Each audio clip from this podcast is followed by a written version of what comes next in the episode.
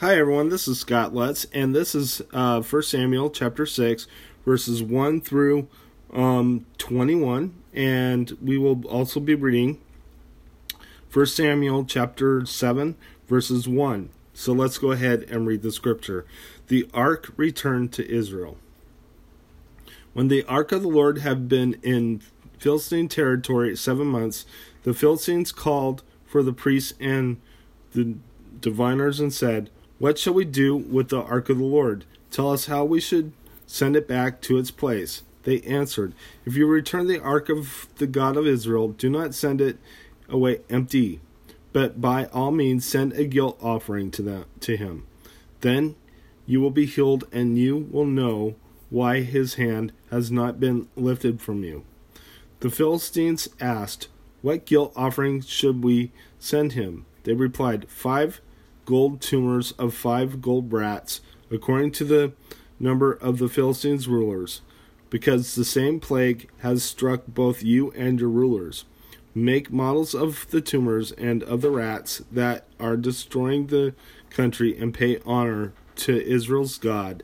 Perhaps we will lift his hand from you and your gods and your land. Why do the why do you harden your hearts as the Egyptians and and Pharaoh did when he treated them harshly? Did they not send the Israelites out so they could go on their way? Now, then, get a new cart ready with two cows that have calved and have three never been yoked. Hitch the cows to the cart, but take their calves away and pin them up. Take the ark of the Lord and put it on the cart, and in the chest Beside it, put the gold objects you are sending back to him as a guilt offering.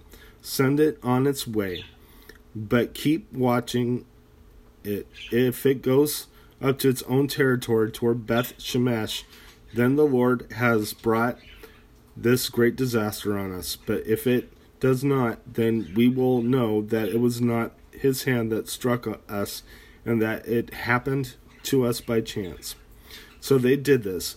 They took two such cows and hitched them to the cart and penned up their calves.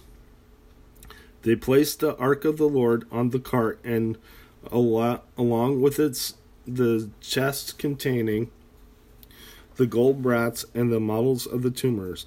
Then the cows went straight up toward Beth Shemesh, keeping on the road and lowing all the way. They did not turn to the right or to the left. The rulers of the Philistines followed them as far as the border of Beth Shemesh. Now the people of Beth Shemesh were harvesting their wheat in the valley, and when they looked up and saw the ark, they rejoiced at the sight. The ark came to the field of Joshua of Beth Shemesh, and there it stopped beside a large rock.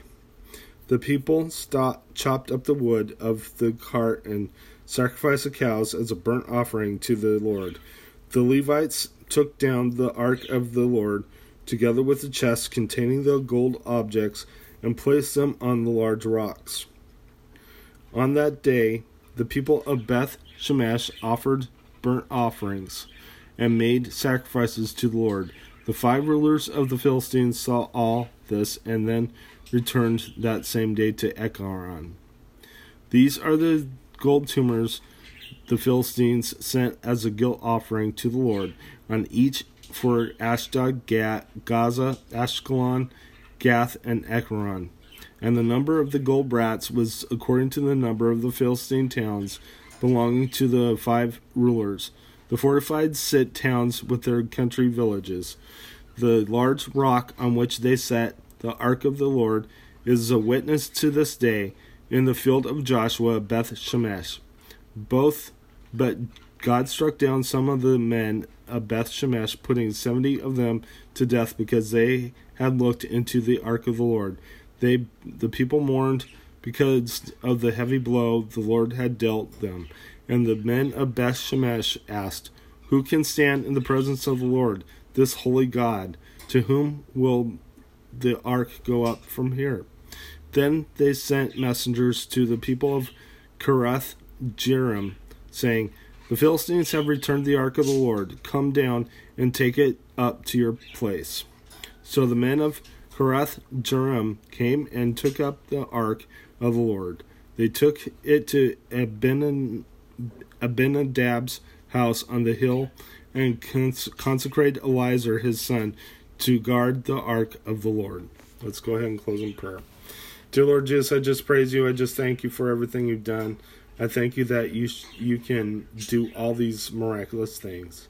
I ask Lord that you um, help us and protect us against our enemies, and that you um, and that you Lord will bring us victory over the enemy and his servants.